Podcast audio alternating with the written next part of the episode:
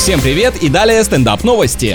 В Новой Зеландии попугай украл у туристов камеру и снял видео с высоты птичьего полета, а также зафиксировал на кадрах собственную попытку съесть аппаратуру. Получилась короткометражка про гибель полевой мыши от первого лица. Дорогостоящую технику удалось найти, животное смогло оторвать от корпуса лишь кусочек пластика. Отмечается, что на следующий день тот же пернатый пытался утащить кружку из рюкзака. Отсутствие желания попадать в чей-то объектив без спроса еще можно понять, но проводить незаконный досмотр чужих вещей это уже слишком. Японская мебельная компания выпустила кровать со встроенной игровой площадкой для кошек. Интерактивное пространство располагается в ногах и непосредственно над самим спальным местом. Жителям страны восходящего солнца повезло, что у них культ именно этих милых хвостатых. Баловать своих любимых животных, например, для индийцев, куда более сложное занятие.